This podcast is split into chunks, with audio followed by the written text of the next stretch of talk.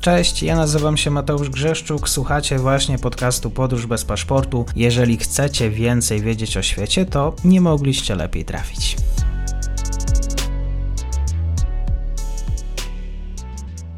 Dzień dobry e, wszystkim słuchaczom. Dzisiaj na mojej audycji temat chiński, ale będziemy rozmawiać o zimowych e, Igrzyskach Olimpijskich. Ze mną jest pan Radosław Pyfel z Instytutu Sobieskiego, autor również książki, do której serdecznie zachęcam. E, świeża, świeżynka, biznes w Chinach, jak odnieść sukces w chińskim świecie. Dzień dobry panie Radosławie, dziękuję za przyjęcie zaproszenia. Dzień dobry, witam pana, witam państwa. Bojkot Igrzysk w Chinach. Podstawowe pytanie. Pekin obawia się tego bojkotu, czy jednak y, bierze jednak coś do siebie i no, pojawiają się jednak y, zgrzyty również i w Pekinie w tym kontekście?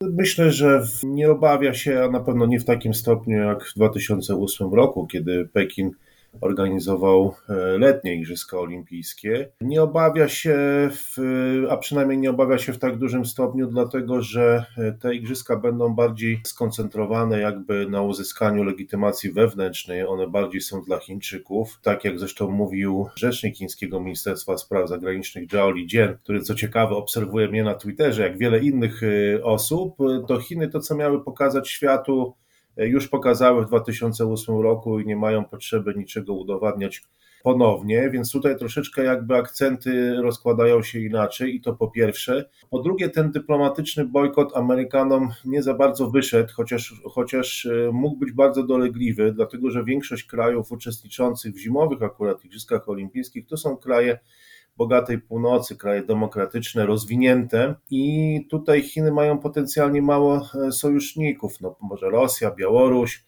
Wcześniej Korea powiedziała, że do tego, Korea Południowa, że do tego bojkotu na pewno nie dołączy ale większość to są kraje demokratyczne, które w, przynajmniej w swojej retoryce przywiązują ogromną wagę do, do wartości. Choćby kraje nordyckie, poza Danią, Dania zdaje się ostatnio zadeklarowała dołączenie do tego bojkotu, ale na przykład Szwecja już powiedziała, że nie wysyła żadnego ze swoich oficjalnych przedstawicieli z powodów epidemiologicznych, tak, a, a nie nie ze względu na prawa człowieka. W związku z czym no, im, im dalej w las, tym bardziej okazywało się, że ta inicjatywa amerykańska no, nie zbiera takiego poparcia, jakiego się wszyscy spodziewali na początku, mimo że tutaj potencjał był duży, bo to są kraje właśnie demokratyczne i od razu dołączyła się Australia, oczywiście Kanada, e, Wielka Brytania, po pewnym czasie Belgia, no ale potem te kolejne kraje zaczynały nabierać wody w usta. Okazało się, że Nowa Zelandia niby dołączę do bojkotu, ale też z powodów e, covidowych, e, więc nie, nie, nikt nie przyjedzie z Nowej Zelandii, ale to dlatego, że obawiają się COVID. Japonia z kolei znalazła ciekawą formułę, bo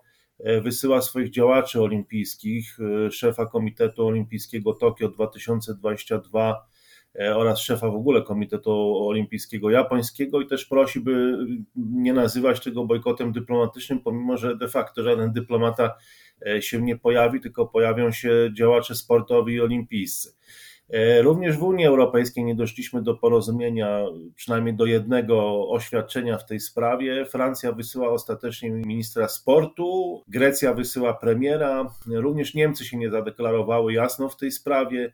Holandia zastosowała formułę Nowej Zelandii i Szwecji, czyli nie jedzie, ale z powodów e, covidowych. No i oczywiście jakby samym uderzeniem w serce tej strategii amerykańskiej E, no była decyzja prezydenta Andrzeja Dudy, że on e, jednak na Igrzyskach Olimpijskich się pojawi jako bliski sojusznik amerykański, no to trochę jest pewnego zaskoczenie być może dla społeczności międzynarodowej, że akurat Polska no nie tylko nie dołącza do tego bojkotu, nie postępuje tak jak inne kraje, że gdzieś tam nabiera wody w usta, wysyła jakichś działaczy sportowych, no może wys, wys, można wysłać na przykład ministra sportu, tak jak Rumunia, no tylko wysyłamy, mm, tylko bojkotujemy bojkot i do tego jeszcze na najwyższym szczeblu, bo wysyłamy głowę państwa, wysyłamy prezydenta RP Andrzeja Dudę właśnie na ceremonię otwarcia Igrzysk Olimpijskich w Pekinie, więc Sądzę, że to wszystko złagodziło te obawy e, Chin, które na samym początku nie były wielkie, gdyż w dużo mniejszym stopniu są oni nastawieni na jakby komunikację na świat zewnętrzny e,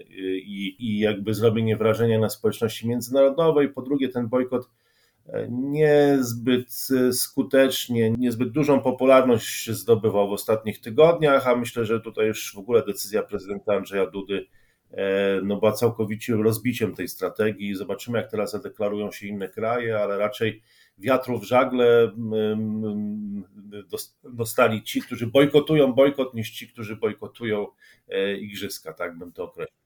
Mamy też e, wstrzemięźliwego kanclerza Niemiec. E, pytanie, czy ta decyzja prezydenta Andrzeja Dudy e, no, wywołała jakieś publikacje w mediach i też zainteresowanie mediów chińskich? Tak, on został pochwalony na takiej konferencji prasowej Ministerstwa Spraw Zagranicznych właśnie przez Zhao Lijiena, gdzie określono to jako dowód no, solidarności, wspólnoty właśnie globalnej wspólnoty, tej społeczności międzynarodowej, realizację hasła olimpijskiego e, szybciej, mocniej, więcej razem, tak? I e, razem w, w stronę wspólnej przyszłości. W związku z tym na pewno był to gest, który no, dla strony chińskiej był niezwykle cenny, niezwykle cenny i gest niezwykle wielkiej wagi w związku z tą wywieraniem presji administracji amerykańskiej, wiele krajów, które nie mogą się zadeklarować w tej sytuacji. Ta jasna deklaracja ze strony jakby prezydenta Dudy, no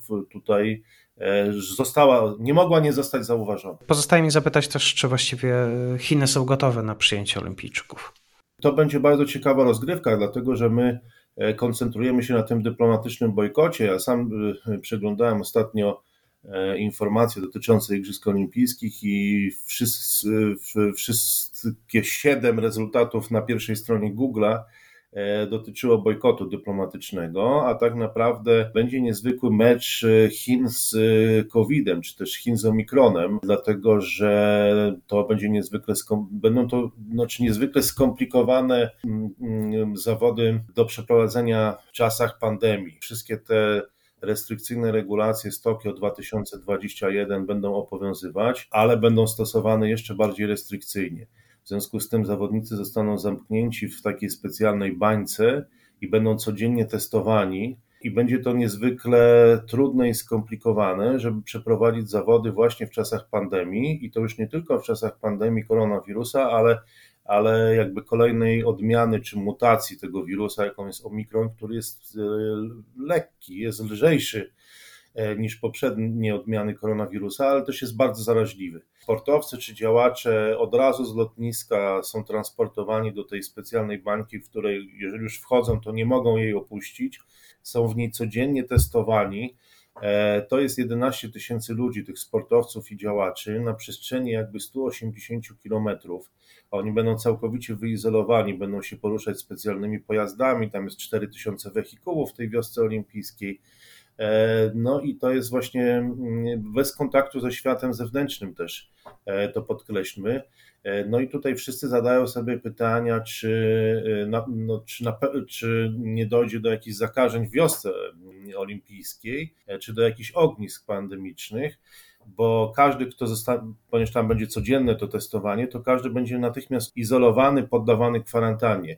Pytanie jest, jak to wpłynie na przebieg zawodów, natomiast Chińczycy przygotowali się do tego, no oczywiście z wielką, no potraktowali to bardzo poważnie, więc zaprzęgli jakby nowoczesne technologiczne rozwiązania, są, e, jest cały zestaw wolontariuszy, który tam już przebywa, przeszedł wszelkie kwarantanny, testy, e, właśnie to testowanie, dystans społeczny, wszelkie szczegółowo określone regulacje, olbrzymi ten reżim, ogromny reżim sanitarny, no w związku z tym jestem bardzo ciekaw, jak właśnie ta dyscyplina społeczna, technologie, restrykcyjne bardzo przepisy. Ja też się dziwię, że oczywiście to w Chinach takie rzeczy można przeprowadzać, ale że też MKOL się zgodził na to, że na przykład po wykryciu wirusa taka osoba jest natychmiast izolowana, poddawana kwarantannie że tam można tak ostre regulacje stosować wewnątrz tej wioski olimpijskiej, no ale to wszystko ma pokazać skuteczność e, taką organizacyjną.